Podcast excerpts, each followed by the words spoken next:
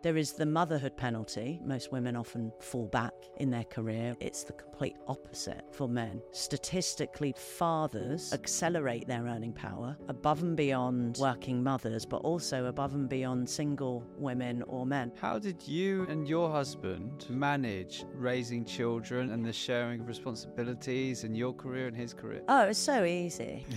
Said no one ever. Honestly, if I look back now, I was probably in denial. I was finding it very, very hard to leave her. And she did say at the time, Your father would have wanted you to go. Across the Atlantic, she flew to set up pastures anew as she took a new role overseas. I would give that advice to anyone. If they're deliberating between a career choice, what's the deciding factor? Who am I going to learn the most from? Greetings, I'm Ashley Samuels McKenzie. And I'm Charles Parkinson, and welcome to How I Became. where we unveil the unscripted journeys of inspirational figures. Hi, I'm Karina Wilsher, and this is how I became partner and global CEO of Anomaly. If you enjoy the show, could you do one thing? Subscribe. Wherever you are, just click the subscribe or follow button. That simple act can help us grow the podcast in a big way, and we need your support to do it. And if you really want to help play a part in our growth, rate us on Spotify or leave a review on Apple Podcasts. It would mean the world. Thank you. The youngest of five siblings with heritage between the UK and Malaysia, this guest story features some pivotal moves.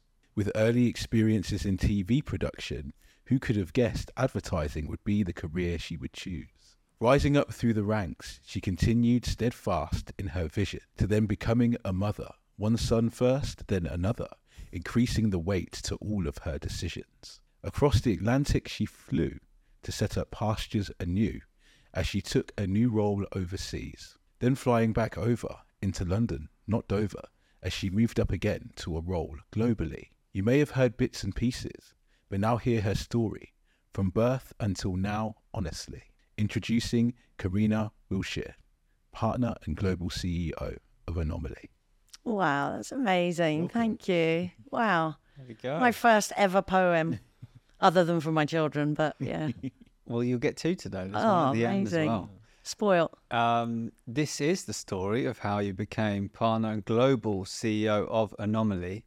I think your story is brilliant for those who want to take the risk of leaping into a startup, which you've kind of done twice Yep. with Fallon and Anomaly, getting in at the early stages, Yeah. and uh, how to pick winners. Both very successful agencies Yeah. both of which you you rose you know to very senior levels um so yeah if you're looking to join a small company a startup and uh and get to the, the top and get to partner level this is a great story um so let's let's dive into it but just first give some context anybody who's not in advertising doesn't know who anomaly is and the size and the scale of it give us some context of, yeah, um, sure. Yeah. So, uh, as the name would suggest, we're quite a unique uh, proposition. Uh, so, we've got six offices around the globe um, two in the US, one in Canada, two in Europe, and one in China. Um, and essentially, we set up the company almost 20 years ago now, but to be um, a better better answer for clients. So, as the name suggests, we're very unique in terms of what we do, quite difficult to define, but in a nutshell, quite a sort of end to end agnostic marketing services. So, we do everything from upstream innovation, new product development, we develop our own IP and products and services, right through to big Super Bowl spots and global campaigns, and kind of everything in between. Is this because in, in the description, if you look up Anomaly, you, you see it says it's a new model agency. Yeah. What's what is the new model aspect Yeah. to it? Yeah, well, if you think about, um, you know, the landscape, the industry landscape is incredibly siloed, right? So clients have a particular business challenge or a problem. If they're going to an ad agency, whatever is the right answer, the answer from that company is going to be an advert. Same if they go to an innovation company, same if mm. they go to a design company. So it's extraordinarily limited. And what we've done is set up a different type of model, which is completely agnostic. we listen really, really hard to what the challenge is or the question, and we're able to answer that by any means necessary because we've invested in a really broad, diverse range of talent and skills. So you're kind of the premise is we're we're we're built to do the right thing rather than have, I guess, a sort of pre predetermined answer that you're trying to sell to a client. Mm, I get it. Okay. Um, and uh, and when you joined, how many offices were there? So when I joined, there were three. Okay, and now Yeah. there's six. Yeah, yeah. So you've seen it on quite a, a growth journey. Yeah. We'll get into all of that. Yeah. Um, let's go back to the beginning. Where does life begin? Paint us a picture of your early years and how it kind of shaped who you are today. Okay. Um, life began uh, in very glamorous Watford. um, but very quickly, i.e., within a couple of months, um, we moved to Malaysia. So I'm actually half Malay, half English. So my father was English, my mum's Malay. Um, and I'm the youngest of five children. Um, I guess no one necessarily has a, you know, uncomplicated family, but mine's fairly uh, interesting. So both my parents were uh, had previously been married and divorced. Um, so my mum had uh, a boy from her first marriage. My father had a boy and a girl from his first marriage. Separated, divorced, met met each other, fell in love, and then had my brother and I. So we were, um, especially back in the 1970s, quite a unique sort of model of a family. Um, Did you all grow up together? All the, the we the all grew up together, but um, you know, I, I was quite a tomboy because I had three older brothers, um, and my sister is the eldest of the five, but the age gap was quite, you know, quite significant. So I remember her at home, but not not too much um, because then she moved to sort of go to college and things like that. Um, but yeah, it was kind of like, um, you know, quite an interesting looking family, I guess, because of the mix of ethnicity that we that we had, and that was quite rare at the time where I was growing up. What was it like growing up with uh, siblings who were from from an, obviously another marriage? And Yeah. how did it? What, what were the dynamics like with it as kids? It was a big family, and my parents weren't, you know, they had to work incredibly hard to bring up five kids. Um, my mum actually had never ever been to the UK before, so um, the They first met time she the- visited. Yeah, so well, they met in Malaysia Yeah. because my father was working out um, in Malaysia. He was running a rubber plantation in in a, in Malaysia, and that's where they met. They fell in love, and then he came back to the UK and convinced my mum to, um, you know, come with him. And she'd literally never ever been to the UK before. Um, so she arrived. She tells the story. She arrived in the middle of the winter, never seen snow before. Um, so I just kind of grew up going, that was like the most amazing love story, really, to follow your heart and kind of mad to m- move to a place that you didn't know. But I think travel has been clearly part of my story, I guess. Yeah. And you mentioned that you had a really close relationship with your father. What do you remember of him and what were the values that, that he passed down to you and your siblings?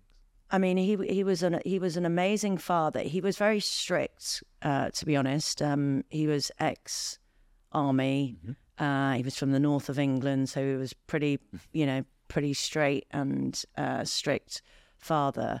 Um, and I guess I grew up under the sort of understanding of you know the importance of hard work. Um, he actually uh, he had a day job. He was you know a businessman, um, but he would get up at the crack of dawn um, to work in the local bakery um, before, and then come back, do a shift at the bakery, come back, change into his suit, and then go to work to his nine to five. Um, You had two jobs. so he he had two jobs. Um, not not the whole time when I was growing up, but definitely at the beginning in in in an effort to support five children. Um, so yeah, so I, I I think I always grew up knowing the importance of work.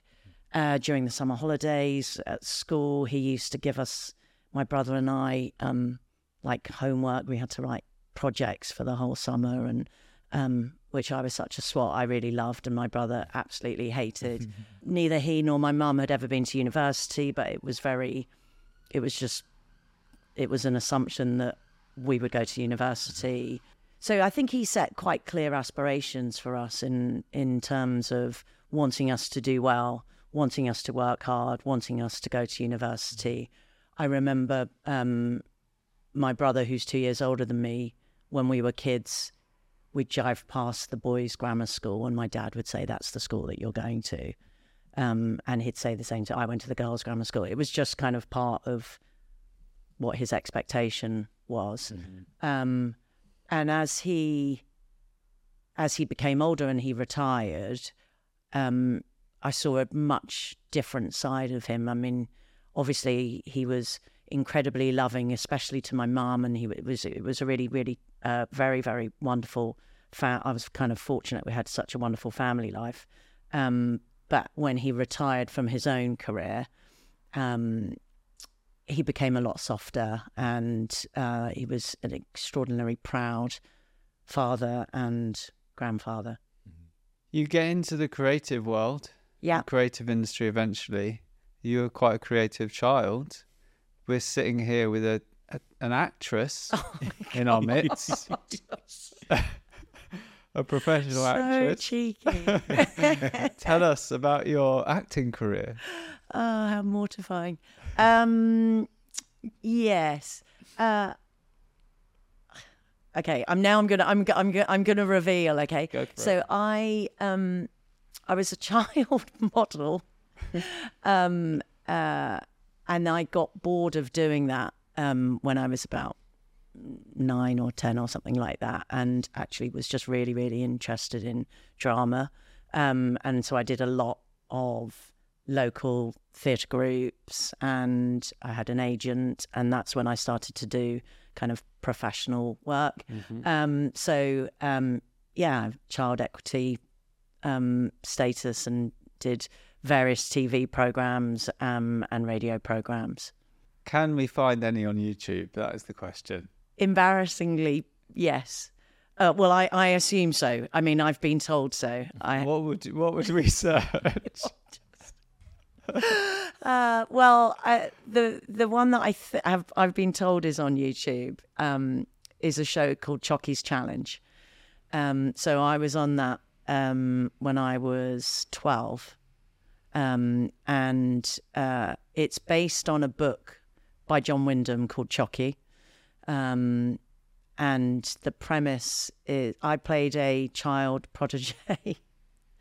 um, who could telepathically talk to Chocky, who was this sort of like alien figure. Um, so there you go. You've now managed to get that out of me. Right, he's searching. Uh, I'm- I'm searching now. Searching. How do you spell chockies? So it's C H O C K Y S. Ah, oh, we've got we've, we've got the complete series. So Oh no, somewhere yeah, that's in just here. the other thing that's really embarrassing is that it coincided with the time that I had a mullet. Oh, Oh wow. yeah, better. yeah, Even better, yeah. yeah. I mean, it's just like it's that's a it's a win-win for you. Yeah, This yeah. is gold. I Yeah. mean, not so helpful for the the Apple Podcast listeners. Doesn't make great podcast material, but for um, those watching on YouTube, um, I'm now searching through Chocky's challenge. You'll find I- it. I- we'll, I- we'll put it up on the screen. I would, yeah. Are you in I- every episode? I'm in every episode other than the first. Oh, that, I just looked at the first. That was the yeah. first time. Let's let's let's let's move on. Do you know what? We've got time. You know. Don't so have to be I, out when I went um, when I joined Anomaly New York, um, Yeah. I was there for several years before I realised that um, people actually knew it as well, knew about it, Right. and uh, I was pleasantly surprised to walk into um, an all agency meeting uh, and be completely surprised by someone who had found everything on YouTube and there was just in front of the whole agency huge screen No. of 12 year old Karina with a Chris Waddle haircut. Who is this person? I need to reach out to them. I know Eric Damassa. All right, he, He's he'll hook me global up with, CMO. Yeah. with clips. Oh, I can't find any, any Good, of the right bits. good. So I've had you, my you pe- have I've had my people scrape it. yeah, you scrubbed clearly, it. clearly escaped that one. Uh, What a So shame. from from here, from from TV appearances, where does your spark of love for the advertising industry begin? Yeah, I mean, I did. I was attracted to cool brands and creativity, I guess, in the broader sense as a as a you know when I was younger, without knowing what that really meant. So Yeah. um, you know, I'm a I'm a kid of the '80s, in so much as that was a formative time for me um, as a teenager. So if I think back to you know the '80s, it was like in a way golden era of advertising. It was like big, you know, just going to the cinema, seeing things like the Levi's ad, Nick Kamen starring in Laundrette was just like it was pop culture, peak pop culture. Mm-hmm. I think at, at at that point, alongside you know Wham and Madonna and wanting to be a yuppie, and that was just the mm-hmm. that when you're a 12 year old or a 13 year old, that's kind of you just look up to those cultural aspirations, I guess. But I wouldn't say I could articulate that to go, I want to go into advertising or, or anything like that. And candidly, when I, uh, so I read English literature at university, um, and the only thing that I wanted to do when I graduated was to travel. So I had um, been lucky enough or determined enough to, I took a year out before I went to university, and I took a year out after I went to university because I was just super keen to see the world and travel. Um, again, probably partly inspired by my parents. My mum had clearly made, um, you know, travelled from one part of the world to another um, for for love. Um, my father had joined the army as a way of being able to travel. Um, so I think that was just a, a passion um, from family instincts and, and, and values.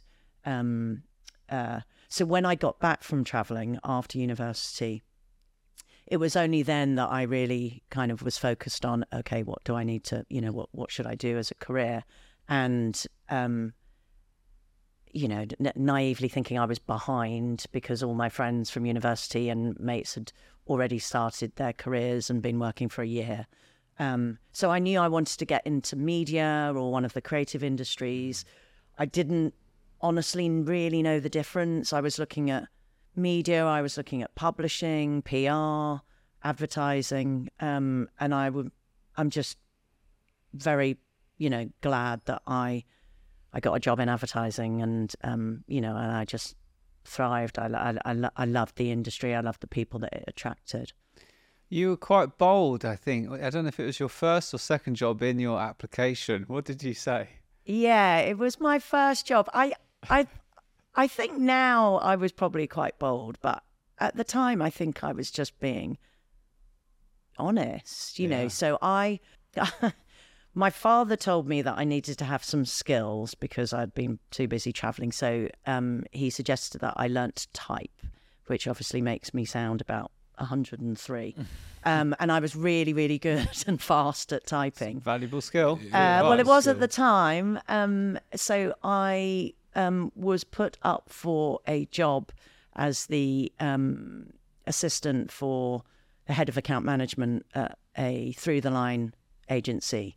Um, and in my interview, I was just very open and said, Look, I really, really want this job, but I want this job because not because I want to do this job for a long time. I want this job to get into the industry um, and I want to learn a lot. Um, and thankfully, he hired me, and within, um, I think it was like six weeks, um, he promoted me into the Oh, good. account management department. I love that. I mean, basically, you're saying, look, I don't really want this job, but I'll do this job But for I'll a bit. do If it. you give Yeah. me the next one. Yeah, if I can prove myself and and and do it. And and it was, you know, the agency doesn't exist anymore. It was a through the line agency that was part of um, the BBDO network.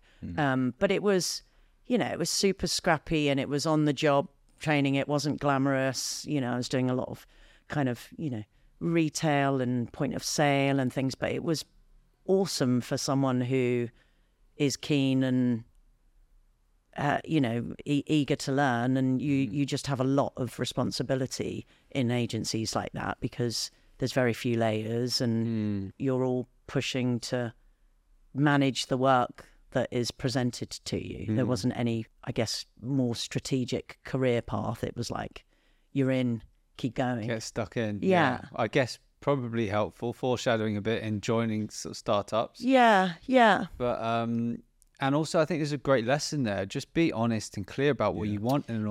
organization. I, I hope I'm never in a position where I'm, you know, overconfident or anything like that. It was just like I had some clarity and confidence to be transparent about what I wanted to do. And I think, to your point, I think that is, you know, you need more of that. You, you people want um, people to be very open about who they are, what they want, and um, and it actually makes it a lot easier to manage people. I think, um, and so I did that for two years, and then similarly, I thought I had learned what I could from from that company. Um, again, not arrogantly, but what I wanted out of it, I had I had got, and I was just craving, perhaps. Um, going back to the sort of the glitz and the glamour or perceived glitz and glamour of advertising there was you know back in the day it was like you're below the line or you're above the line and i was like oh my god i've got to get above the line into advertising and uh, lowe howard spink was one of the most awesome creative agencies in london um, at the time and was doing real iconic advertising um, campaigns so that was where i wanted to work. And again, I, I think I lucked out. I literally just wrote a letter to um, one of the, there was a joint heads of account management, but I wrote a letter to one of them and he called me in for an interview. Um, and uh, yeah, he had his, I remember it really clearly because i I thought it was the most exciting thing. He had his like, he had his his feet on the table and he swore loads and I was like, oh my god, this is just like so cool. um, and yeah, and he offered me a job. Would you chat to your dad about your career moves? Would you say, look, I'm thinking about this and thinking of that, and Yes, yeah, yeah. So he he de- de- definitely. I mean, he didn't know the industry at all. Yeah. Um, but ultimately, he ended up in graduate training and recruitment um, for ICI and Imperial College. So he was connected to, I guess, career development. Um, but he didn't know the creative uh, industries at, at all. That wasn't his world. Um, he was very proud of me getting my first job. He was very proud of me working at Lowe Howard Spink. He used to, you know, it's a, it's of an age, right? So he used to say things like always dress for the the role above you, um, and and things like that. But um, which probably doesn't really translate to nowadays. But I think what he meant was, you know, not to not to limit your opportunities and not to limit a perceived position um, that you're in. And um, I think he was he was probably when I did decide to move from Lowe's to um, Fallon, he was he he was more curious or questioning it a little bit because Fallon was unproven um, and Lowe, you know, Lowe's was such a big institution. In it was in Knightsbridge, and you know all of these things that again have carry some weight to a parent. Um, uh, but he never ever, you know, dismissed it or tried to talk me out of it. He would just made me sort of um, go through the thought process, I guess. was that? Did you feel like you were making a brave move because you you you spent two years at Yeah. Lowe Howard Spink and then Yeah. you moved to this, you know, like you said, it's a big established agency. Yeah. Now you go to this little startup, and Yeah. you're. What role do you come into, and uh, yeah, what what was the th- thinking behind it? Yeah, I just again, I'm I've always been driven by uh, wanting to keep learning, and um, Lowe Howard Spink had just merged at the time. Um, so it was become it, it had become Lowe Lintas, and um, I think with any big merger, obviously, you know, there were, you know, not to say it wasn't a successful merger, but but at those moments in time, it, of course, creates a shift in the status quo. It makes people reassess, um, and at that particular time, um, yeah, there were quite a few of us who were considering what the future is, and I had been there um, just shy of two, a year and a half, just shy of two years, um, and I, I, I just wasn't excited by the future proposition, whereas Fallon was literally the talk of the town at the time. It was it was a hot because it was the newest hot creative startup. It was unproven, but it had um, you know the founders. Especially Rich and Andy, who are the uh, ECDs, the creative team, you know, they've been attached to loads of great work. I had um, spent my time at Lowe Howard Spink really, really enjoying the craft of creativity and learning the craft of creativity and spending tons of time uh, with creatives. Um, you know, I was lucky enough. I worked with, um, you know, Vince Squibb, Paul, the late Paul Silburn, do, doing some like amazing um, uh, campaigns from Smirnoff, like big big brands, Olympus cameras with Tony Kaye and Joan Collins, and so it was really driven by creativity, and I learned things like, you know, I poured over the D&AD annual, and I was just exposed to this level of creativity that I hadn't really had at McBain's, um, and so Fallon, I think for me, represented quite an exciting change. It represented um, the a, a, a, a real ambition of creativity, but it also had that small, scrappy. It was a startup, so it had that kind of scrappiness where, and I think that's what I'm always, you know, drawn to. So you joined in March 2000, Fallon. Yeah, You're the fourth account person. They... something like that. Yeah, I think I was employee 14, so I think there was like, yeah, Wow. So Yeah. not many people. no, we all sat round one big table. Ah. Yeah, so I went from having bizarrely having an, my own office that I shared with one person um, at Lowe's because that's what you did at the day uh, back in the day at, um, at Lowe's to basically the whole agency on one table. Oh, so you'd work from this one table altogether. Yeah, yeah. So you would, over the next 10 years, between then and, well, I don't know the date you first became partner, but you would eventually become partner and managing director of this startup. Yeah. How did you do it? Talk us through how someone goes from employee number four, 14 to managing hmm. director. I didn't do it consciously in terms of I didn't go in there going, "Oh, here's an opportunity to for me to accelerate or fast track my career." You actually, I just, I think some people um, have the ability or the desire to map out a career path or or, or a plan or have these, you know, five year plan, three year plans or whatever. And I actually have never ever done that, but I I have always wanted to be really good at what I do, um, and so I think the benefit of being in a smaller startup is there is nowhere to hide, right? And so that really works for some people and it doesn't work for other people right? You can you can be in a big company and you can be lost and you can coast and people don't even notice. And that's why you come across you know candidly senior execs who you know m- m- maybe aren't quite as talented as a lot of people that they're supposed to be leading. Whereas um in a small company and a company that has you know, it, its reason for being was to, you know, to to create a, a, a new legacy in the London advertising industry, then you don't have anywhere to hide. And I think I was therefore able to just do well. I, you know, I just whatever I worked on, we were all incredibly um, passionate about the work. It was all about the work.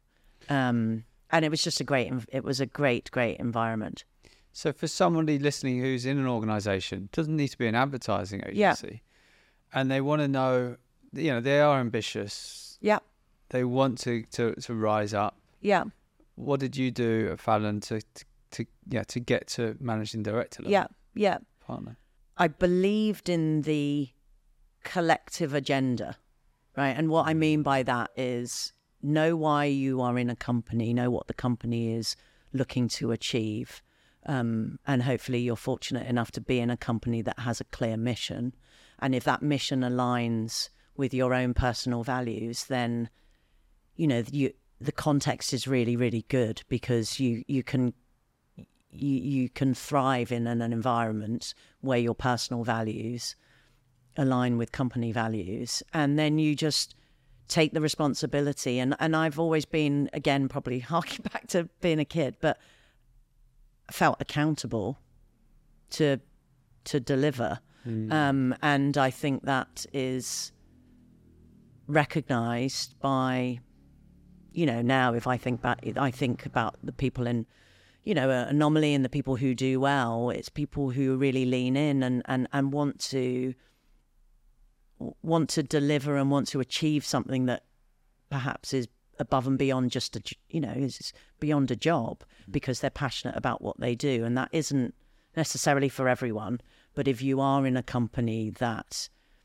has big ambition and is bold in terms of what it's set, setting out to do then um, as long as you subscribe to that and you hold yourself accountable to you know leaning in you know i'm I, i'm kind of a all in you know i'm an all or nothing person i think. And and and once i'm in i'm all in sort of thing. And so i think that's what i did um at fallon. And and hopefully i hopefully I did it in a way that is it's very much about it was very much about we we had this phrase at Fallon it was like we are Fallon. Um and so it was I would never say family because I don't think work is family but it was super tight as a crew and as a Tribe. as a as a tribe. And um and again at that period of my life you're you're really developing as a as a human you know and and and going through significant stages in your own personal life. And when that combines with a work environment where you feel like you're really aligned. Many of my you know still now many of my very very good friends are from that um from that period and they're the people that you work with you you go to the pub with they're at you know they were at my wedding they were you know that that, it, it builds such a fundamental um, connection. Um, and i think that is rather than seeing that as oh they've you've blurred work and life to such a degree there's so many positive things i think that came from that I think you're probably hearing it too, Ash. There's a lot of things you've said there that are really common threads in these interviews we do, Right. These stories. yeah Only one out of by by the by at the moment we've done probably thirty your 39th okay story. Of all the CEOs we've spoken to in Yeah. that time, only one has said they set out to be a CEO. That's right the plan. yeah Most say they don't have a career plan. right Most say that they were about doing the work really well, Yeah. doing Yeah. their responsibility. Yeah. Mm-hmm. Another one is you you would say yes to things and be up for doing things Yeah. and just say just say yes. Yeah. That was one thing Phil Thomas at Cannes Lions Yeah. said. He would just say yes to stuff. yeah Same Paul, Paul Bainsfair, who became CEO of Saatchi Yep. Saatchi, he'd be the one. He'd just be that person where probably not many people want to do it. Put your hand, yeah, I'll do this. yeah And it just creates this like, okay, yeah, she, she or he is one of us. You know, mm. she's getting involved, yes and you you sort of build that reputation of being someone who can be relied on. Yes, def- de- definitely, and and and I think I think my my my only build on that is I, I'm a I I am a big believer in saying yes, and because that sort of you know even when it's a bit uncomfortable, it pushes you to. And then once you've s- said yes, then you have to figure out how you do it, do it, right? yeah. Um, Yeah. uh, and again, that is the sort of startup culture. It's much more entrepreneurial. You know, you you are kind of how do you continue to always play the ball forward. I, I, I think for sure is a my, my, my only build is um, equally doing it in an, a doing it in a culture and an environment that really works for you. Because I think you could do all of those things and find yourself in a leadership position, but not necessarily working with a team of people that mm. you mm. you know like and respect. Mm. And i think the real magic and what i feel especially lucky to have done is both at anomaly and at fallon found a group of people where um i i, I can develop and i can obviously achieve with people that I want to be doing that with. I would I would never take a role or a title. I would you know I would counsel against that. Just if you okay, you can be a C- CEO, but are you a CEO in the company that you want to Mm. spend your time in Yeah. with people that you want to you know work with? I think another thing is like a very common thread is people. Some people have mentioned it, called it. They bet on a horse, or they- someone said advise betting on three horses. People in the company you think are going to rise up, building a relationship with them. Some of them have, have called it slipstreaming. So Yeah. you you you build this relationship with someone higher than you, and as they go up, they sort of pull you up with them. But everyone seems to have this theme where they start to build this good, con- deep connection with people who are rising or at the top of the company. and Yeah. sort of rise together because you all rely on each other. You're all together. Yes. That seems to be a key theme. And I think if you're not getting, if you're not finding that at the company you're at, because they're not your people, Mm. then you should leave. Yeah, you know, yeah, exactly. And I think, I, and I think that's the really important bit that you said at the end, because otherwise it could sound, uh, candidly, it could sound quite political, right? If you're mm. slipstreaming or you're identifying the person who's like, and you go, oh, I'm going to kind of like ride on their coattails. To me, that could easily tip into office politics and Yeah. and and a more, much mm. more cynical kind of way of rising to the top or anything like that. And I, but actually, the the the real bit is what you said at the end, which is if you're in a group of people and you are uh, acting more as a collective, Yeah. then that's what you want, right? All, all, all, all, Yeah. all, all boats rise, right? Yeah. So you, you want to be part of a winning team Yeah. for sure. Um, and success begets success. Yeah. So whether that's Fallon or Anomaly, you once you're in the zone, you are there is like amazing, amazing momentum mm. Yeah. to that. And I think being in the zone and being in the right environment will mean that naturally, authentically, you might see, as as as Charles said, there's been different strategies, but I feel like everyone that we've spoken to, whichever strategy they they saw that they they were imploring, it was from a genuine place because the environment cultivated them to be like that. Yeah. And I think that's the most important. Going back to the the other point of if you're not in the right place, leave. Yeah. If you are in the right Yeah. place, you'll be able to rise. A hundred percent. And again, I couch all of this of just in a way of, you know, if you are able to make those decisions, but I, I do think if you're in an environment that isn't right for you, you have to have the confidence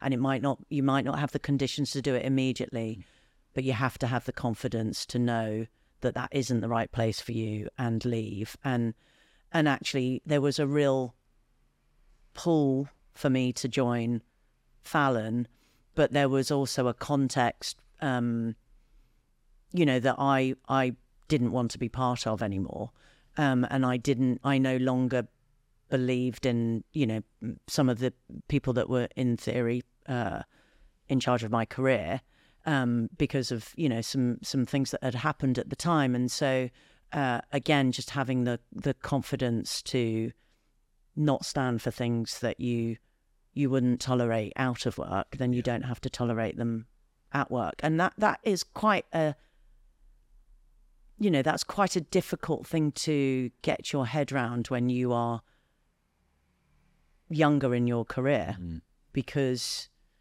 there's a responsibility and there's a there's a weight and you know you you, you feel like you are obliged to adhere to certain things, and you know because someone is more senior or anything like that. But um, again, that would be my my biggest one of my biggest pieces of advice to to people coming up through the the, the ranks is never never feel obliged to tolerate things at work that you frankly wouldn't tolerate outside of work Mm.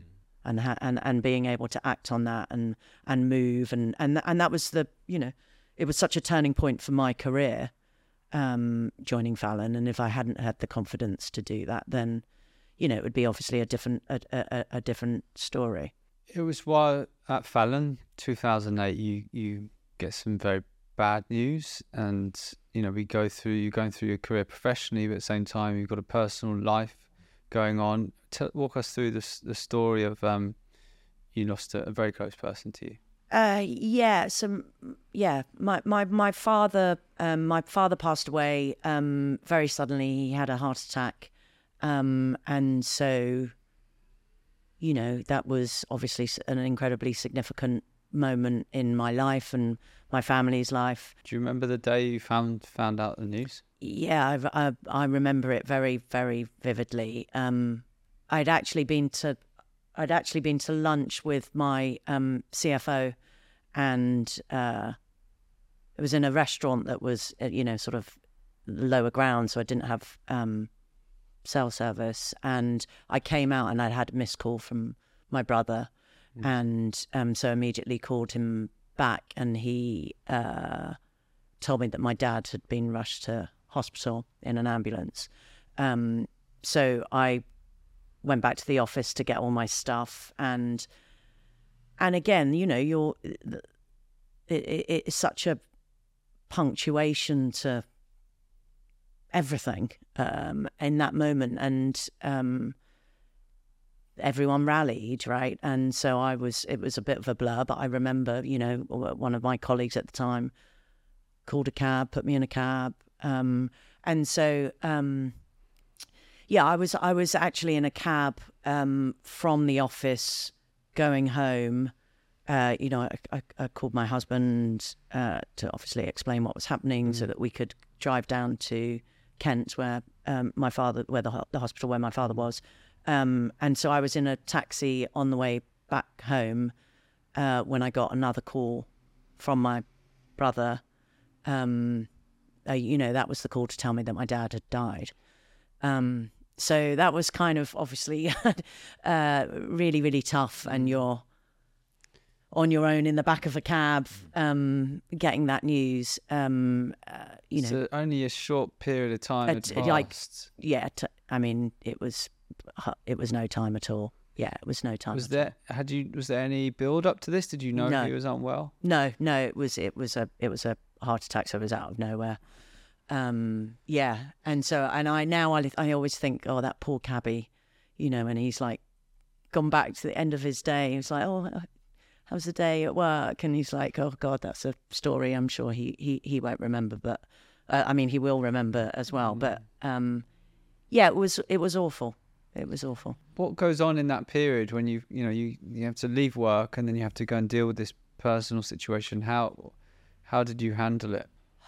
Um, I mean, I think this is probably quite common, and definitely given the job I have, I kind of went into account man mode.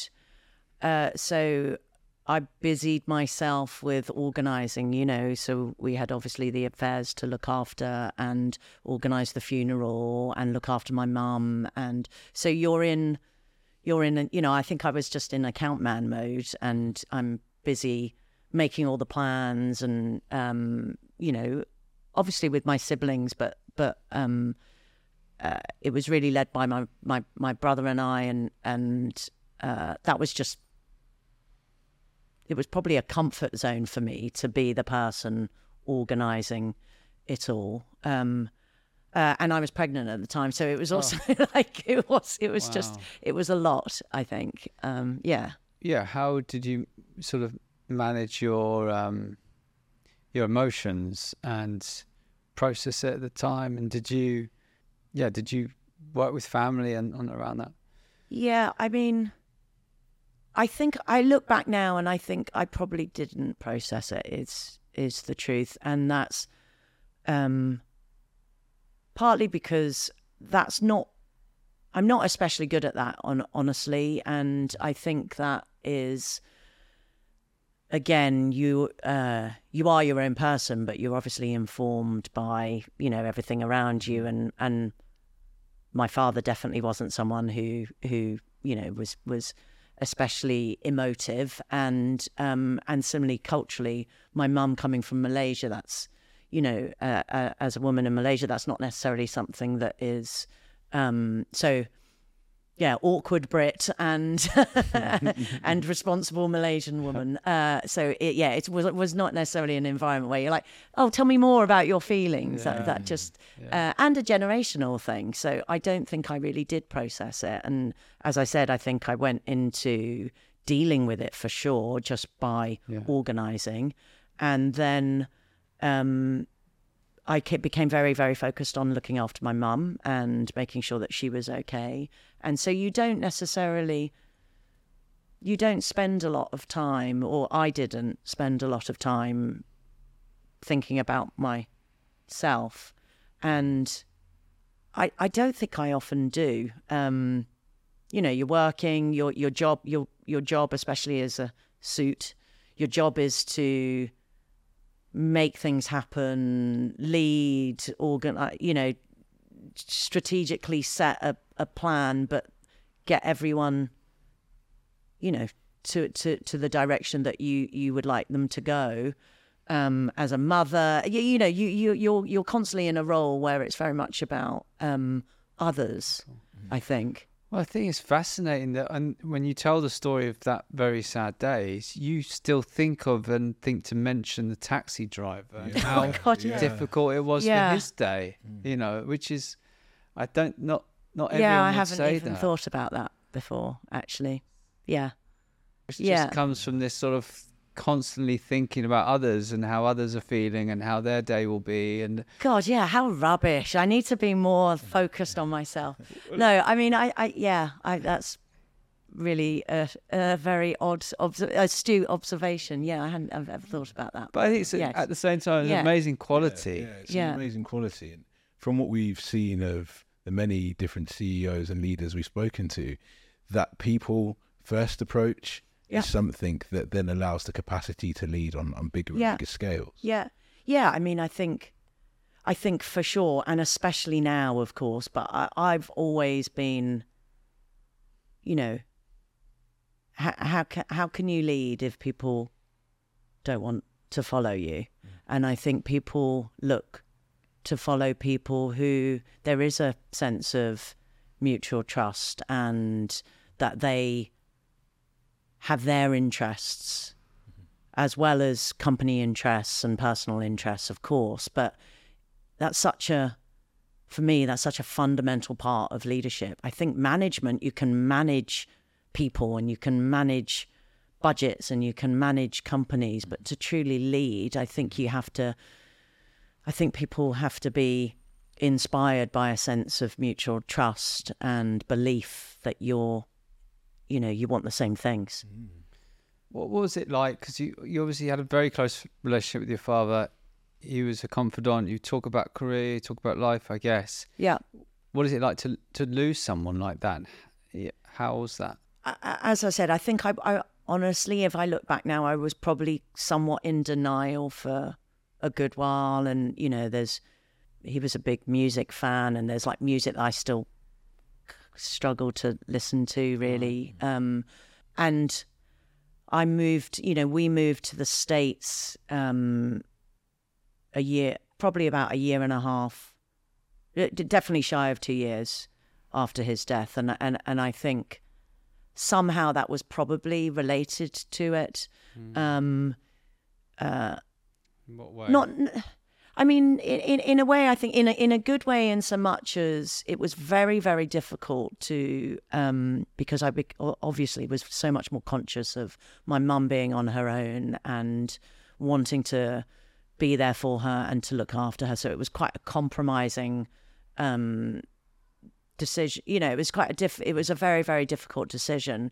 and um, my mum's amazing and has always been um, just the most loving, the most supportive, the most generous, the sort of classic maternal figure, and everything is for everyone else. And uh, but she, she I, I remember when I was sort of, I was finding it very, very t- hard to decide to to to leave her, and she did say at the time, um, you know, your your father would have wanted you to go. Oh, There's there's no question he would have wanted he would have been proud of you to go and stuff like that. And and I and I knew that and I believed her. I didn't think she was just saying that to to uh, to so so there was good things about that, but equally there was also I think a sense of having a bit of a fresh start and getting away from you know things. And as I said, I I well, I had the, I had then now a a, a, a one year old um, as well as well as a four year old, and um, I think it was just an opp- it was just an opportunity as a family as well to to to make a fresh start and a change. So you leave Fallon after 10 years, rising up to managing director and Yeah. partner, to flying across the pond to New York City. Yeah, New where you York City. Your role as partner and CEO of Anomaly. What are the decisions that someone, well, yourself and you think other people would need to go through when they're thinking about moving to a different country for Yeah. a role? Without sounding glib, don't spend too long making the decision, um, because I think if you over you know, if you spend too much time, you know, people, I know people write pros and cons and they do all the diligence and everything. And I think I didn't do any of that. I, I, it was considered for sure, right? It wasn't on a whim at all. It was considered, but it was an instinctive move. And I think um, people can tie themselves in knots trying to make big decisions. And actually, what typically happens is they procrastinate. They give, they don't say yes, right? Going back to what we were talking about, because they're just overthinking about it. And, uh, and I think uh, for me, it was, as I said, instinctive. It was, it was a moment as a family. I was incredibly excited by the opportunity, the job itself, the opportunity. It wasn't like I had always wanted to go and live in New York. I'd never had an ambition to, despite my love for travel, I never had an ambition to want to make it in America or work, you know, any of those things. I just didn't have any of that. But I was extraordinarily excited about um, Anomaly as a company. Um, and uh, I also thought more about if I said no, I would regret that more than some of the other things. So, so if I'm honest, I, we were at a, quite a crossroads, and I had quite I had a few options, um, which of course included continuing at, at Fallon, but What it were the was- other options? I mean, the other options. I mean, we you know there were serious conversations about startup um, in London. Or starting, being part of starting your own? Yeah, Okay. yeah, Wow. yeah, yeah, and yeah, and there were kind of different avenues. I would say there were there were definitely three avenues that were all incredibly exciting and and uh, interesting. Um, but I chose Anomaly again, not because of New York, but because of Anomaly, and um, going back to I think every move in my career has been inspired by feeling an excitement about doing something different and learning more. And because of our proposition and because of the model and it not being just an advertising agency it was the one that was represented the biggest learning curve for me So you join Anomaly as president of the New York office? yes yeah so i joined the partnership and So um, you joined as a partner? yes yeah yeah Break that down for us. What does that mean? Uh, well, Anomaly was set up by there were five founding partners, and Right. so I was the uh, first partner to join them. I see. How long Um, had the company been going when you joined? Um, now you're testing me. Uh, six years, something like that. Okay. Yeah. So a little while, but still, still in sort of startup phase. Yeah, um, and it was a very clear brief. Honestly, it was you know come in and help develop the office, scale the office, um, establish some of the fundamentals. Um, so I was quite, I was quite comfortable with that part of the brief because I, I, I felt that that's what I had done um, at Fallon and, and helped grow that company successfully. Um, the bits that I were completely new to me, above and beyond the market, were, um, you know, the other disciplines, I suppose, that we offer. So whether that was innovation and design and things like that, would, which that's what was really exciting for me to to not know things. Did you negotiate becoming a partner? Was that on the table when they offered it, or did you put that on the table? No, it was on it was on the table. I was a partner at Fallon in London, and and, and again, I think at the time, Fallon was, you know, it was peak Fallon. So, um, you know, we were most creatively awarded agency in the world at the time, uh, agency of the year for consecutive years. So, it was going to have to be something pretty special to to to make me leave that. Um, and and equally, I think you know Carl, who's one of the founders. Um, uh, I think it wasn't just about how do how do you get me. It was also the the smarts to know if you want someone to do what you want them to do um, against that brief, then having, you know, having a stake in its success and being motivated and we're super entrepreneurial as a company so those are values of anomaly which mean it was never about uh, well if you want me to do this i'm going to you know barter with this and i need this title. It just wasn't. It was like right that's an entrepreneurial company. There's a big bold ambition. It's a startup. It clearly needs some help to to achieve what it wants to achieve. As i said before that aligns with a my own values and also what I think I'm quite good at, and let's have a go. Were you nervous at all about the fact that were all the other five partners men? Yes. How did that make you feel going into it? Mm. I mean, all my all my partners at Fallon were five men as well. Yeah. There were some parallels, um, and and I think again, in in truth, that's especially then, that was not surprising. That was the standard thing. So you, I had been quite used to being, um, you know, one or or or the only senior woman in in a room. I'd been very used to um, navigating the sort of classic structure. Um, uh, so so it didn't make me feel anything um, uncomfortable from a I, guess from a gender perspective or anything like that um, because I was used to it. Um, it does make you definitely, definitely kick the tires more on individuals, you know, and just like, are, again, going back to, are they people that I can actually see myself working alongside with and having, regardless of gender, actually, but of course, if you're the only woman, those things are, are, more apparent.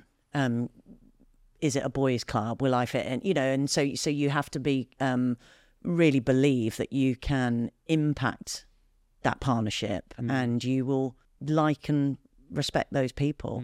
Um, and and I was really lucky. You know, that's I I've I've lucked out with the partners at Fallon and the partners um, that I have and still have, and the growing partnership. And anomaly, our structure is, you know, obviously different now and it's scaled and we've got many more offices and there are many female partners that um you know I'm I'm really pleased that I've helped you know, inspire and grow and and and cultivate. Um, but at the time, uh, I wasn't especially intimidated by that. Mm.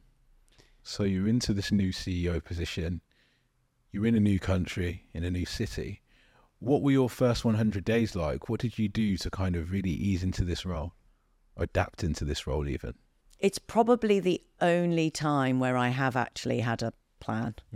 Um, because, and I think that is a really good moment when you when you are joining a new job or the other time. And I, I, I love the end of year and I love the beginning of year because you you are much more, um, you know, attuned to what are the things that this time of year is awesome. What are the thing? What are the things that you must do before the end of the year? What are the opportunities that you must seize at the beginning of next year? What are the problems that you cannot carry over into the new year? Uh, and I think when you start a new job, similarly, you're more conscious about how you arrive. Um, everyone is looking at you when you come in, Yeah. especially to an established structure. Every so every everything you do is sending a, a message, and I think that's true as a CEO anyway. I think that's a really good thing, but it's a really good thing to that all CEOs should be super conscious of. That it just comes with the job, right? It comes with the position that whatever you say and whatever you do mm-hmm. is translated and has extra meaning because of the position. So when I, when I arrived, saying all that, which is really really serious, I did some like soft things. I, I mean, I, I as a Brit, I uh, launched Thirsty Thursdays. so I, Joel drinking water all day? of, of, of course, of tea, of course, course, yes, tea. of course, yes. Yeah. You know, just to create a more a, a bigger community and a, and a and you know work hard, but also have a great time whilst doing it.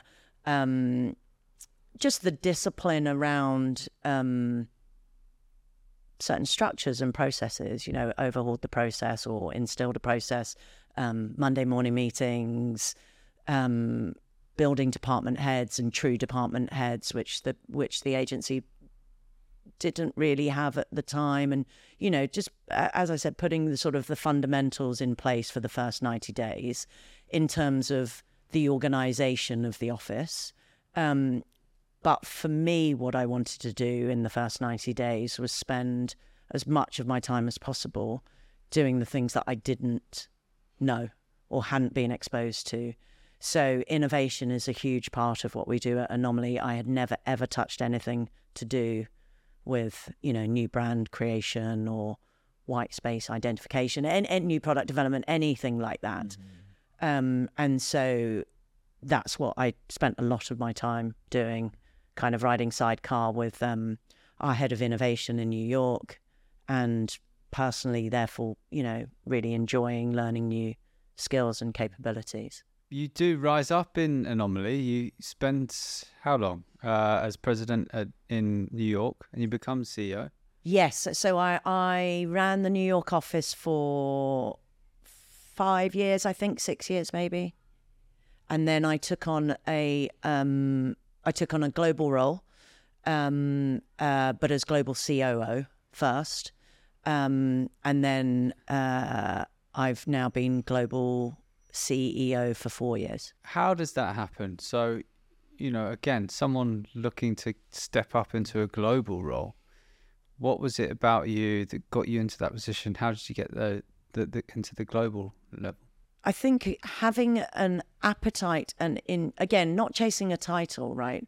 If you think about what does that actually mean to have a global role as opposed to how do I become a global COO or CEO? To me that goes down to what are the fundamentals of being really good in that position. Mm. And if you have a global remit, then of course you have to have curiosity, uh, an ambition, uh, a compassion for a much m- more diverse perspective, right? You're working with a broad range, a really, really broad range of clients. You're working with the most diverse group of talent. Um, you're exploring new territories. You're figuring out different cultures. You know, that's the that's the that's the true skill of doing a global role well, and how it, and knowing how to bring different teams together and what makes great casting and breaking down some of those silos, breaking down some of the, frankly, sort of, you know, legacy perspectives or structures that can exist between markets or offices. And, and again, we were really, really clear at Anomaly that because of our model, we wanted to create a different type of global agency network that was very, very different to your typical agency network, where I do think there are bad behaviors and there are um, egos and fiefdoms and separation and separate P&Ls that just create separation, even mm. though it's positioned to a client as a global solution. And what we were looking to do at Anomaly was to create a much more collaborative, much more connected group of people 850 people across the globe. And so I think why I was able to do that was that I I totally bought into that as a as a way of working, mm. and you know the anomaly values are my values. So uh, I, I, I, again, you're you've got a head start because you're you, you you can do those types of you can you can fulfill that remit and candidly you can you know, position that answer to clients or to talent in a convincing way mm. because you believe, you believe it. it. Yeah. You know, it's, it's, it's a lot you know, it's a lot easier to sell something when you believe it, yeah. right? You have you actually have conviction that this is the better answer. Yeah, you don't have to be given a script. No, uh, this is this is what we need you to say. You you kind of speak from the heart. You believe it. Exactly, and um, you know, at the time, again, we were we were expanding into the US. We were opening LA. Um, there was a, there was there was a lot of talk about moving to the West Coast and and making sure that that office started strong. Um, but that's from a pers- from a from a personal perspective. My life was like I didn't want to move my family again mm. um, for the East Coast to the West Coast, and um, so the global role was w- was a much better fit um, for me in terms of my career, but also again for a life choice. Did it mean going back to the UK for that? In, in, not initially, not initially, and uh, the move back to the the UK was hundred percent driven by personal life choices. So we'd been in the states for um, seven years at the time. My mum obviously had been you know, back and forth from the US and visiting and everything, but she was living on her own. She's not getting any younger. Mm. I was, I was really keen to get back. I, I, I kind of felt a little bit selfish about being away, and our eldest son um, was 10, so we needed to make choices about his secondary education school. and the classic are you going to do secondary school here or stay in the States? So that was my decision. And you know, incredibly supportive partners who said, yeah, no problem. Um, you obviously can continue your role as long as you're prepared to travel and um, make it work, you know. Mm. Becoming global CEO, how does that come about? Do the, the founding partners give you a call one day and say, hey, Karina, fancy global CEO? Uh, no, no, not at all.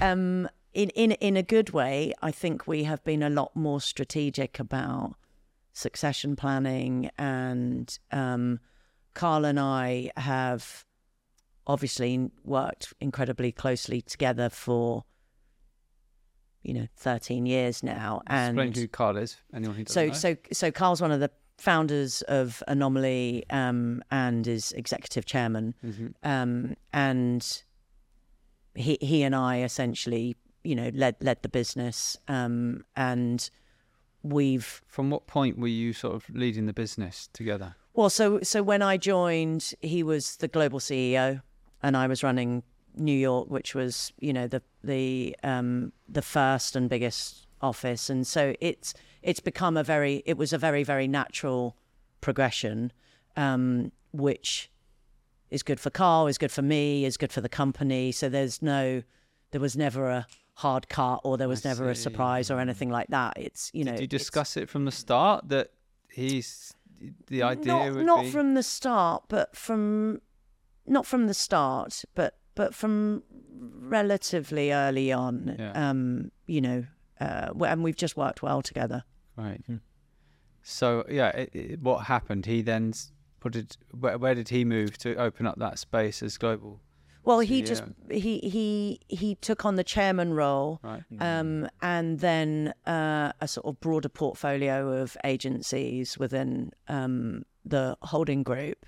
Um, and I think you know, for anyone in e- either coming up through the ranks or similarly in a leadership position, I think that is, you know, that's what everyone aspires to, right? Knowing knowing your next, knowing your successor, know and being able to um, shape them and grow them and um, make sure for for the benefit of the company that there is, um, of course, new skills and different perspective, but also enough continuity.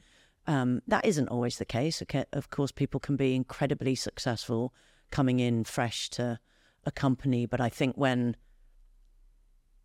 when you have a very strong culture and when you have a unique model and value system, you want the right amount of consistency and the right amount of newness, I think. And that's one of the things that I've been super conscious of as we grow, as we've grown the company into different markets and, and obviously a lot more expansive in terms of just the total, you know, population of anomaly, um, you're always trying to get that blend of um, ensuring that the values of the company and the way we do it and what does an anomaly mean now um, are really understood, as well as bringing in new talent to continue to accelerate and advance um, and expand the offering. Mm.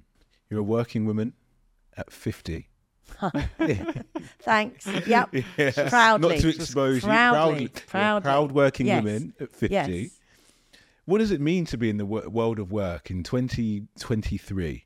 So I uh, I am proudly fifty because it's very recent, Mm. um, uh, and so I turned fifty in June, um, a couple of months ago, and had a massive party to celebrate it.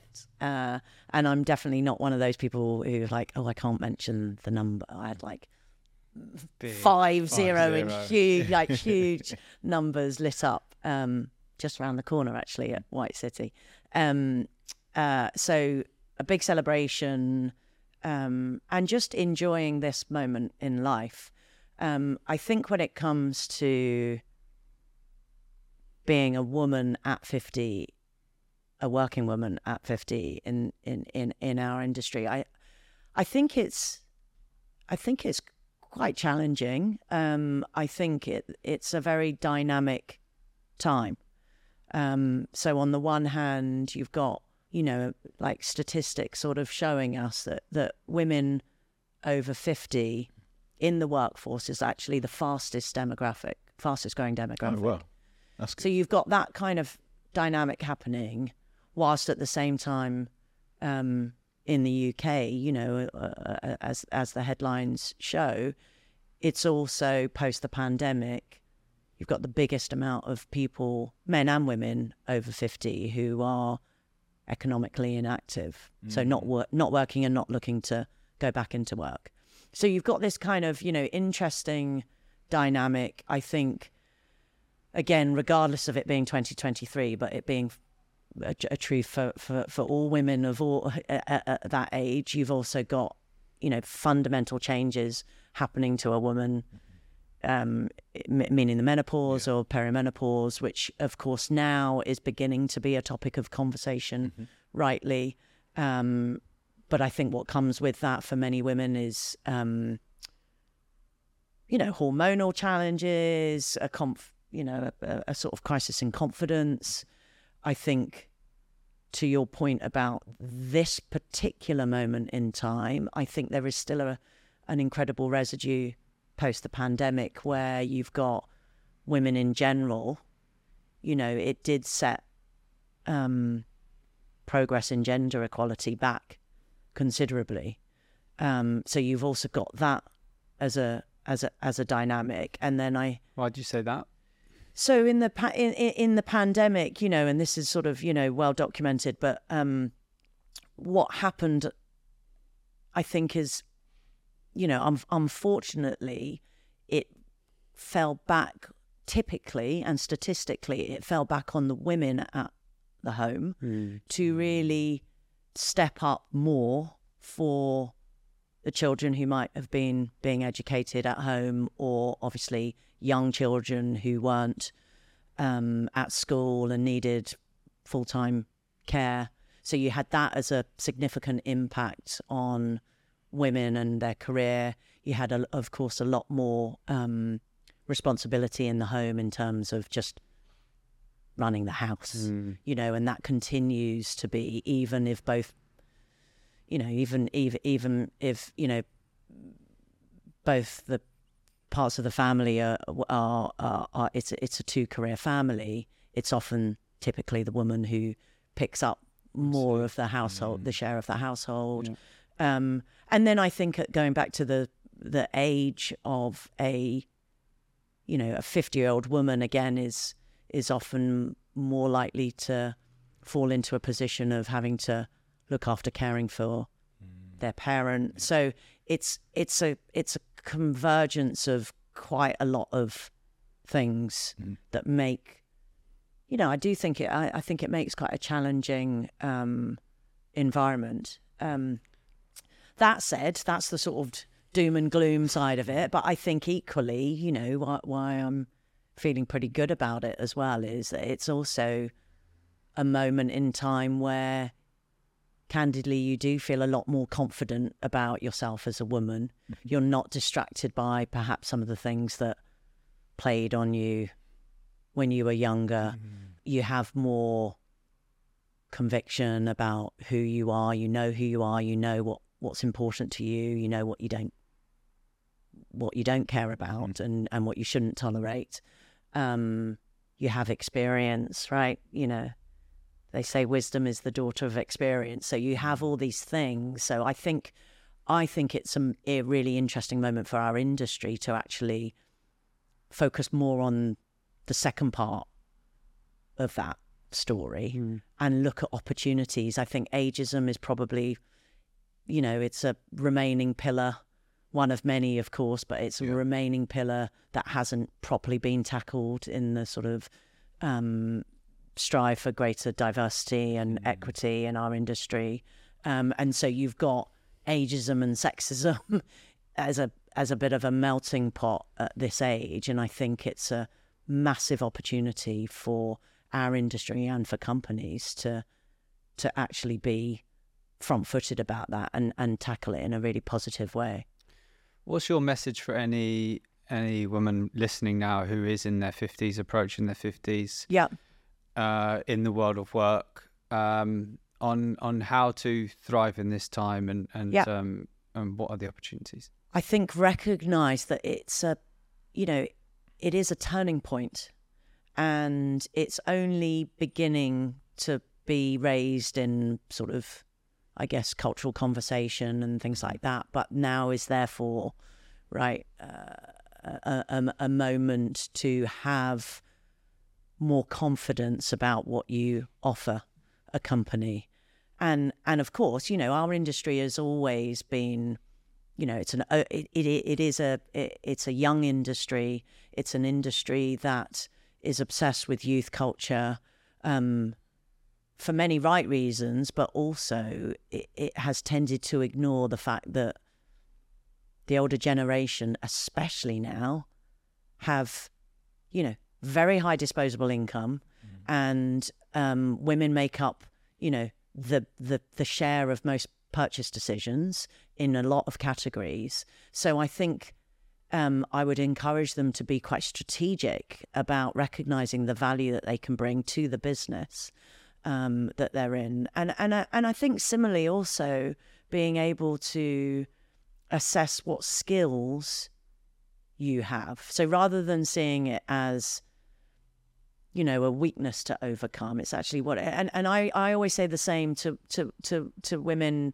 um in our company who you know are thinking of going off and having a baby or returning mums i think that's another time when companies are quite lazy and they're looking at that as a time of like oh they've been absent from their career or or or women are sort of you know feel like oh what have i missed out? Or what have i you know and it's seen as a step back when actually it's another moment when you're when you become a mother you learn tremendous new skills and it's about positioning that to a company in a way that you can be quite confident in that actually I've got the ability now that I've been a mum. I've got the ability to multitask in a way like no other or to to have the clarity of you know prioritization or, or any any of these things. Like these are amazing skills of becoming a mother and and a parent of course.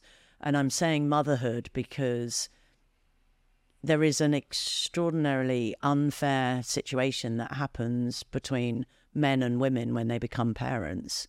And not many people this is not very talked about but there is the motherhood penalty which i think people are aware of. You know most most women often fall back in their career and it slows their career.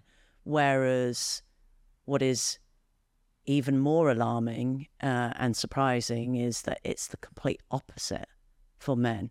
So there is um, statistically proven that fathers actually accelerate their earning power ab- above and beyond uh, working mothers, but also above and beyond single wow. women or men. So is there the fatherhood gain? So there's this sort of like really sort of the parenthood paradox of like it's actually an accelerant wow. to Did become a father. I think it's you know I think whether it's conscious or subconscious, you know, like just there's of course bias of the representation of responsibility that comes with fatherhood. Mm. There is recognition that they need to provide for their family. Mm. These are mm. all just like obviously really entrenched mm. perceptions, yeah. and um, and then of course there's other things. There's sort of more sy- systemic things of you know when a, a woman is, takes more time off than a man in their career, and there's there's going to be a difference in or there there there that that can internally to a difference in you know their their their wages over time, etc., etc. How did mm. you and, and your husband yeah. manage this this dynamic and yeah. raising children and yeah. the sharing of responsibilities and your career and his career? Yeah. Oh, it's so easy. Really? Said no one ever. Um, no, I mean it's like God. It's really hard. It's really hard, and um, but it is made a hell of a lot easier if you're lucky enough to have a partner who is awesome and supportive. Um, but it was it was especially difficult when the kids were younger. Um, it was even more difficult when we moved to the US. Why is that? This might go back to your question about what why you should do a little bit more planning when you move um, country. Mm. Um, naively, we hadn't quite appreciated the challenge of visas. Ah. Um, so uh, I went to the US, obviously. Well, we went to the US for my career. Um, and so uh, we were there on an O1, which is an amazing visa, mm. but it does mean that your spouse can't work. Wow. Which we long? hadn't just, I mean, really, really daft, obviously. We hadn't really interrogated that. You got there. So we got there and like, ah, mm, oh. yes. Mm. Uh, so um, Dom, my husband, um, you know, it wasn't his his plan. Uh, but he found himself looking after our four year old and one year old uh, until we got a different, you know, we got green cards very quickly. He didn't um, just get to go off and play golf. No, to... no. Fortunately, he's not into golf. Well, I mean, probably once a year. But um, yeah, which which was really hard at the time. Really hard mm. for him, for sure, because it wasn't what he signed up for. Because it's hard whether you're a man or a woman looking after a four year old and a one year old. Oh yes. Um, and and you're in a new country and you don't have any support structure, right? You have no family, you don't know what's the right nursery school. Like you know, we didn't we we we didn't have any of that, and I was in a new job, so you're it's a demanding job. You're looking to also prove yourself. The working culture in the US is quite different to the UK at the time. Um, yeah, so so so so that wasn't easy at all.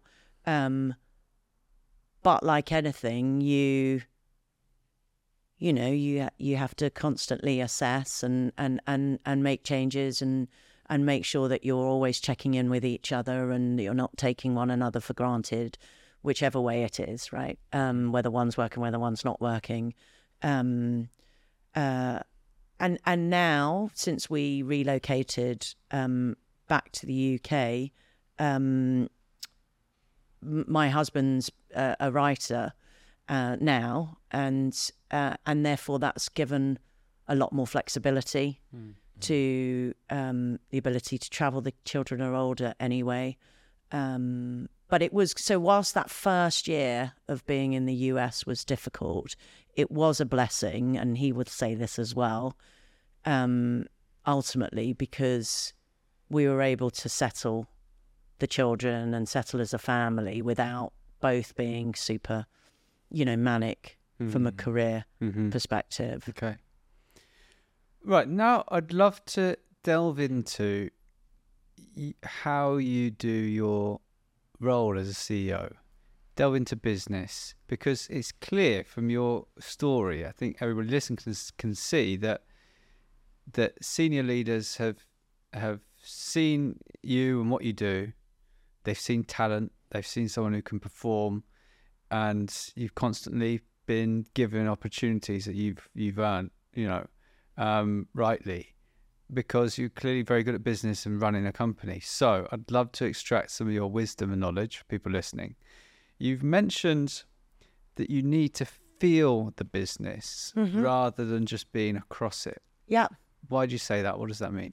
What I mean by that is, okay, uh, well, a, a, a couple of things. First and foremost, what we do, we are successful at what we do because of our people.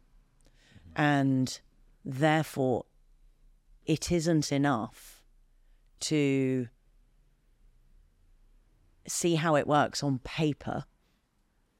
You have to be with the people, you to feel the business. And I mean that both from how you're supporting, you know, how I how how I work with and support my office CEOs, um, how I engage with my clients, um, how I visit the various offices. It's not enough. You have to feel. For me, you have to feel it. You can't. You can't get a true read on the health of a business or the health of a relationship without being really in it. Um, and so that's an investment in time and but uh, it's so to me it's so critical because even if you have a great rapport even if you have all the standing meetings that you even if you that you you you want even if you have all the structures in place even if you know your people intimately it's still not the same as being in it So you've got six offices Yep. overseas uh, around the world. yeah You said it's important you, that you're supporting the CEOs of those. yes How do you support them? uh understand again understand that feeling. as I, well. I, I, understanding them as people, right? They, they, they are, they all have the same position, but they're all in very, very different situations, personally, professionally, different markets, different challenges. So, really investing the time to understand the nuances around their office, their office ambitions, but also them and where they are in their own personal development or what they might be challenged with in and out of. And the dynamic again when i talk about feeling the business it's also feeling the relationship.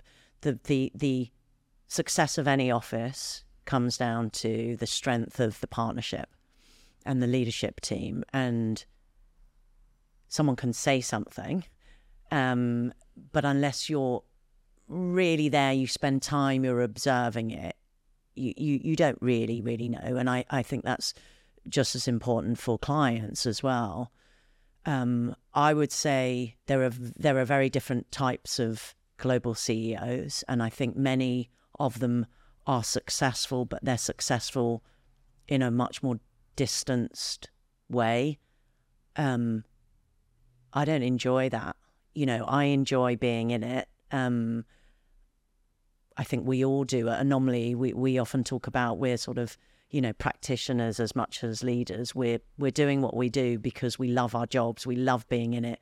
We love figuring out the work. We you know, we love all that still. So um feeling the business by spending time with people and in the work and figuring out the answers with teams to me isn't just a you know it's not just a checklist. All right oh, i've done that one once a quarter go round and make sure everyone's okay or do the do the quarterly lunch with the ceo because they're our priority client or anything like that. It's like that's just hygiene factor and that's personally that's a to me that's just not a motivating way for me to work. I i, I like to be in it.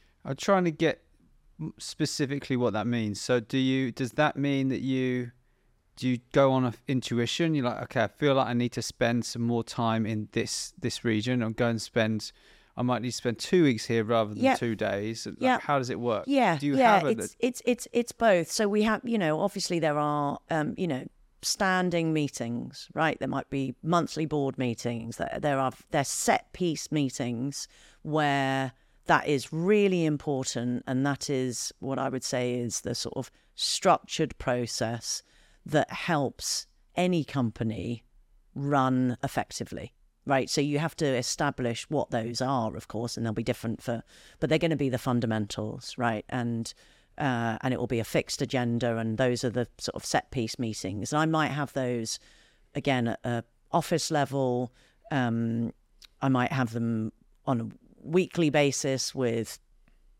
you know my cfo or with my partners or or, or, or whoever so th- those are what i call fundamental set piece meetings That's which is hygiene? those are yeah, they're- and they're really important because my God, otherwise it's chaos, Yeah, right? yeah, yeah. And and and it's chaos for for you, but also no one really knows what you want, No. right? Or so those turn up, when you- e- call, exactly. So structure is really really important, and uh, again, even if you're super entrepreneurial or you're scrappy as a sort of uh, way of working or you're entrepreneurial or you're a startup structure is not a bad thing right? Structure and process liberates people to be really awesome. If you if people know what they're expected to do and there are patterned behaviors and set pieces those are i, I think they're really really fundamental and we are a high performance culture. We strive for excellence. You don't you can't be excellent you can't be excellent if you don't see excellence right? And excellence is just patterned behavior right? It's it's good habits hmm. and it's repetitive re- repetitive messaging and behaviors and values and all of those things. So i would say all of those set pieces some are hygiene but they're they're more fundamental than that right? They are really really critical fundamentals. But above and beyond that when I talk about feeling the business, it's exactly what you say. It's like, okay, my instinct says the client said this, not really buying it. Mm. I'm going to get on a plane and I'm going to go there and I'm going to spend time. And then I, you know, so it's walking the walk and knowing what you want to, you know, what you what, what you want to get out of it. Or, you know what, they're putting on a brave face, they're saying everything's fine but bloody hell, it's been a tough grind for them. Mm. So it will, of course, mean a huge difference for me to just.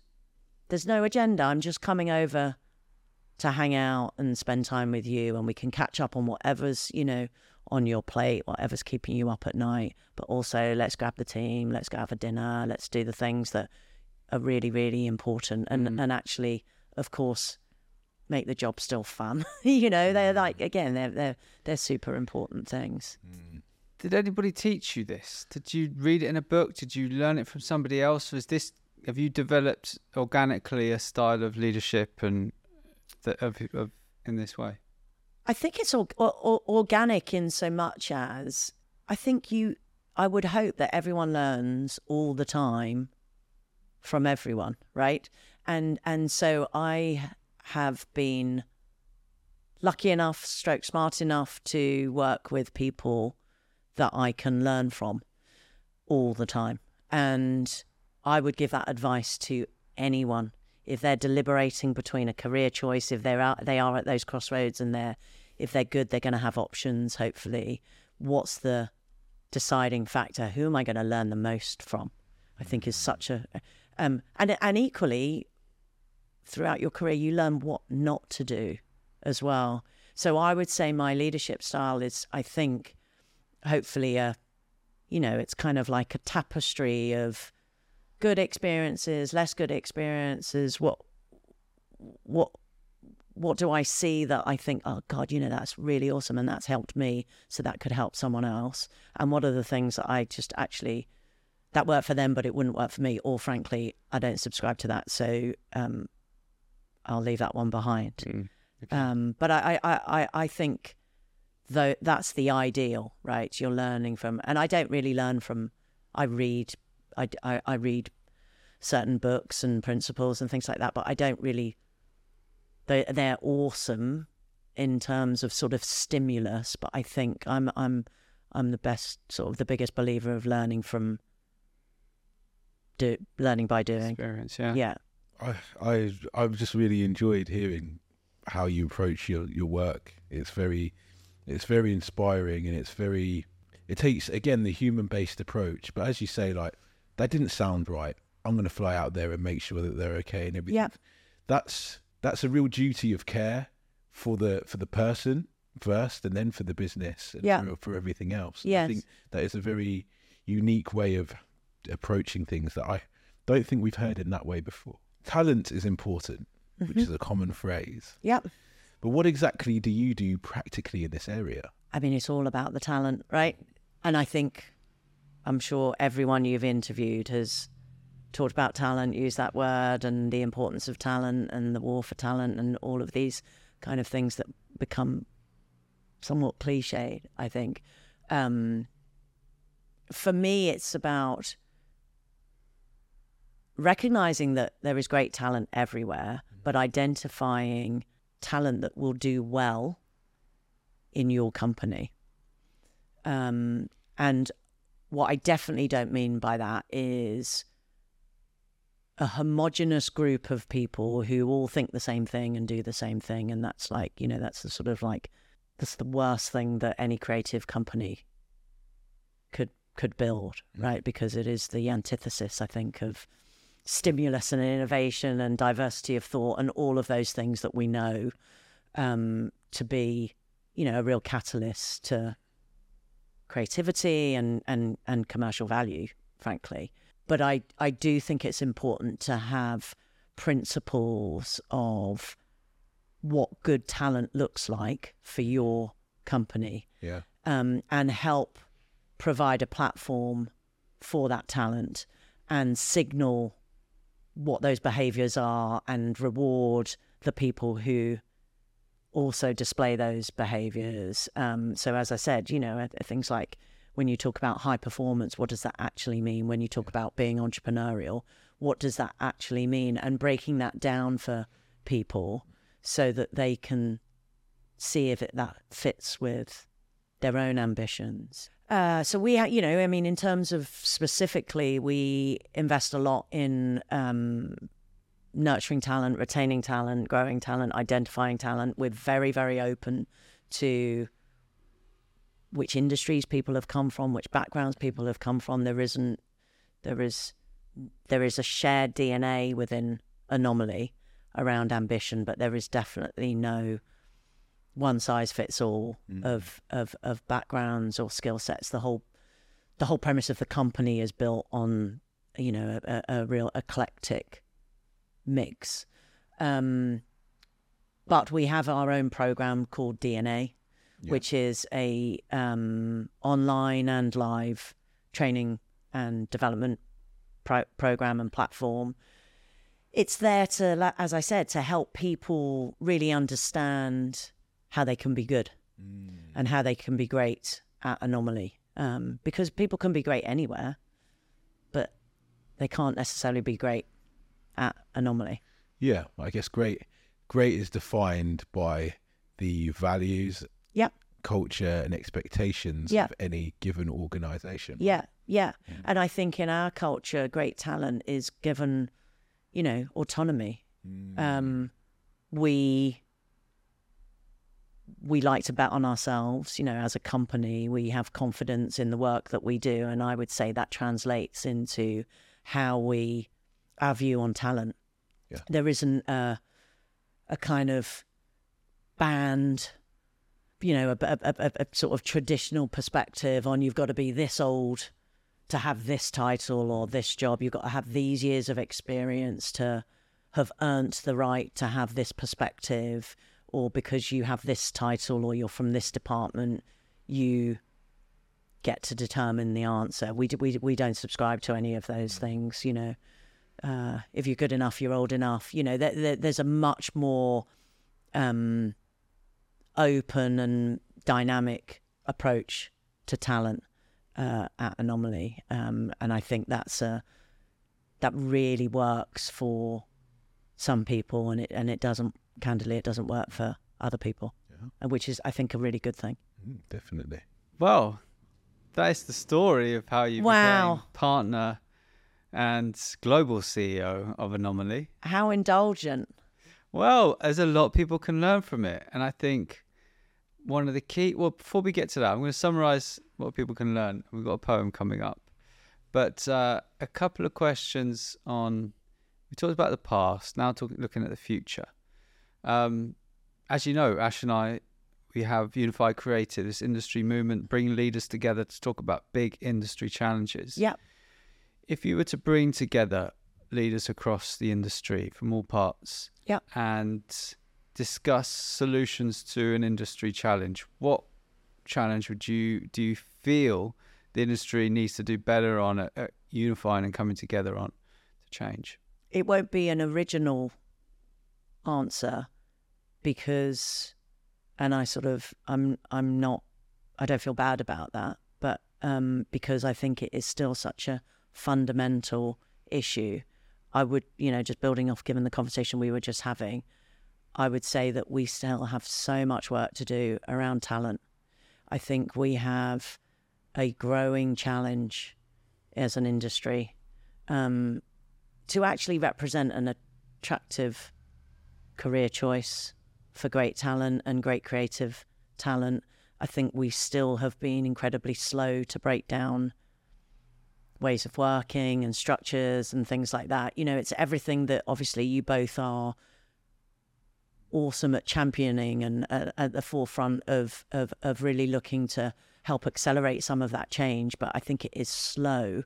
So to me, it's almost naive to go, okay, what's the next challenge that we could all come together as leaders of the industry? It's like recognizing that there is a significant issue and recognizing that the answer to what we do and being awesome at what we do is talent. And obviously, AI aside and all of the mm. wonderful, that's a whole other hour and a half conversation. But the you, you know, the the the magic and the un, the kind of the the why our why our industry is special is that it's built on the premise of creative collisions and innovative thinking and never been seen before and the rules and all of these things. And yet we have sleepwalked into not recognizing that the demographics of the UK, the US, they've just changed so wildly. Um, and there's such a delta between the demographics of the country and the demographics of our industry. And yet we are paid by our clients to engage with the people that they want to establish relationships with. Um, so, so for me, until that is advanced, I think it's yeah. For, for me personally, that isn't. Uh, it's not like all right, you know, next on the list. AOB. Yeah. Still work to do. Still work to do. Absolutely. What is the change that you would like to be able to leave the industry knowing that you were a part of? Now we've got talent as one, but is there something else that you personally could think, you know what, put time into that and now see how it's grown? Yeah, I mean, I, I, I think at an industry level, I think it's anomaly. I think the mission of the company is to be a positive change agent within the industry. And so to have been a part of that mission and hopefully to be successful to some degree. The brilliant thing, of course, of that mission is it's never done. So, so it's not my legacy. It's not, you know, the founder's legacy. It is, it's a concept, right? It's a, mm. it's an ambition. It isn't. It's m- much bigger about than the names above a door, and I think that's what drew me to Anomaly. And so, if I'm going, you know, if if I project forward and want to see what did I have a hand in leaving within the industry, I would say it would be successfully challenging the status quo of the industry and trying to break down some of the historical assumptions, whether that is what an agency delivers for a client, whether that's the makeup of uh, an agency, whether that's, you know, the output, the breadth of output that one single agency is capable of. Um, that's that. That's what I'd be delighted if if we continue to achieve that. Excellent. Okay. Well, I think yeah, one of the big things people can learn from your story in your life. One is um, the the way that you think about things, and therefore the way that you lead and operate as a CEO, or just have maybe operated throughout your career, is is quite unique and and is often maybe there's aspects to it that are undervalued. So you talking about basing decisions on intuition, you know, basing decisions on gut and feel. Yeah. Less so now, but definitely before would have been seen, um, and still now, Yeah. as a bit wishy washy, a Yeah. bit soft skills, a bit. Yeah. Well, how do I measure that? You Yeah. know, how do I write that in a book? Yeah. Yeah. and and so it can be so easy to undervalue that but that is Yeah. of high value because it's hard to teach that It's hard to teach, but I think I think that is the real world. I think there's almost like a in in in in a perceived wisdom of business. People talk about what's the business plan, and actually, most business plans are completely made up. It's a founder who's got a point of view and an ambition, and then they have the conviction to do it uh-huh right? So you go the most successful companies in the world, or the m- modern marketing brands that have been successful in this day and age, or the creative adjacencies and the talent that's coming through the rank. It, to, to me, rather than it being a sort of wishy-washy, it's just the real world. Mm-hmm. I think people hide behind, like I said, perceived wisdom of the 100 day plan, the business plan, the set piece, the marketing programs, all of these things. The job is to figure it out in the real world and, and land something successful with real people that will achieve something out there, not not in the boardroom. mm, definitely I, I think there's this beauty of mix which you've talked about of blending structure and unstructure you Yeah. know and Yeah. and uh, and fluidity Yeah. um you know flex flow approach Yeah. to to business Yeah. is so key Yeah. um, and again, hard, kind of hard to teach, but you you kind of you get it from experience. You've had a lot of experience now. You're obviously someone who who learns from their experience, learns from things that go well and don't go well, and have that right mindset for it. Um, and I, I get the sense that you sort of you you trust yourself and trust your decisions. Like with your move to New York, it's like okay, just don't overthink it Yeah. feels right. You know, um, I'm gonna go and let's see see what happens. Check the visa. Yeah, and that's it. Sometimes Yeah. you know we kind of Yeah. have that approach. Things you know don't work out, but you, you learn Yeah. from it and you move on. Um, but I think I think it's super valuable and very helpful for people to hear that it's not all about following the textbook and doing things in the textbook mash, fashion, but developing this ability within oneself to to make decisions based off What's the worst that could happen? Yeah, and uh, yeah, and the feeling aspect, um, which I think is the is the thing that more so innately is within a woman as opposed to a man is this innate um, uh, yeah intuition and feeling about about things about people, which is the we were talking about the positives Yeah. of being a mother. It's Yeah. one of the huge ones I Yeah. think, Yeah, which could really be leaned on and leveraged. yeah, yeah. No, I, I, I think that's right. I think there's the, I think all of that is, you know, and it, it, it also, I think it creates a resilience actually that is again really, really important to success. Hmm. Hmm. Great. Okay, that's that's me done. Yeah. I think there's one thing I wrote down when I when we were going through the earlier parts of your story. Kind of made a new word, but I feel like one of the things that assists people in in their journey upwards, if that's the way they're inclined, is dependable capacity. Right, in terms of Capacity. capacity, That's a nice word. right? You get it, right? Because there's the, Yeah. the, the dependability. If you're dependable, people know they can come to you. Yeah. But second after that, if you have that capacity and that ability, then you can continue to grow and people can continue to come to you with issues, challenges, whatever it may be, responsibilities. So that was the one thing that just like drew me down. To, Well, we had Rupert on the show, who was previously at Cambridge Press. Mhm. So speak to them or Oxford Dictionary. Yeah, let's get it. Let's get it in. Get the it in di- the Get it put in there. Yeah, let's get it in. Yeah. Word for twenty three. Word for 23. Yeah, If Google yeah. can make it in the Exactly. dictionary. Yeah. Exactly. That's very exactly. true. I love it. What was the other one? Was it compare the meerkat? to something go in the dictionary for that? Doesn't One of those. One of those. It's on Do It, uh, Dougie's episode. So, wow. Well, I created this poem. I think it summarizes a lot of what I've taken from today. Difficult to define. Could this be an early sign of a determined young Karina's career? By being upfront and honest, she moved up from typing in office to a new role in just half a year. Being accountable to deliver can show you what to consider when you're going up, above, and beyond, and not being fixated on chasing a title, whether it's over here at home or across the pond. Global roles include exploration and curiosity, and by being different and taking your own approach, you might well stand out as the true anomaly. To keep both ears open, fingers on the pulse, is how you can get the most out of a meeting. And that's how you can strive for true greatness when you gain the essence of that real and true feeling. Wow.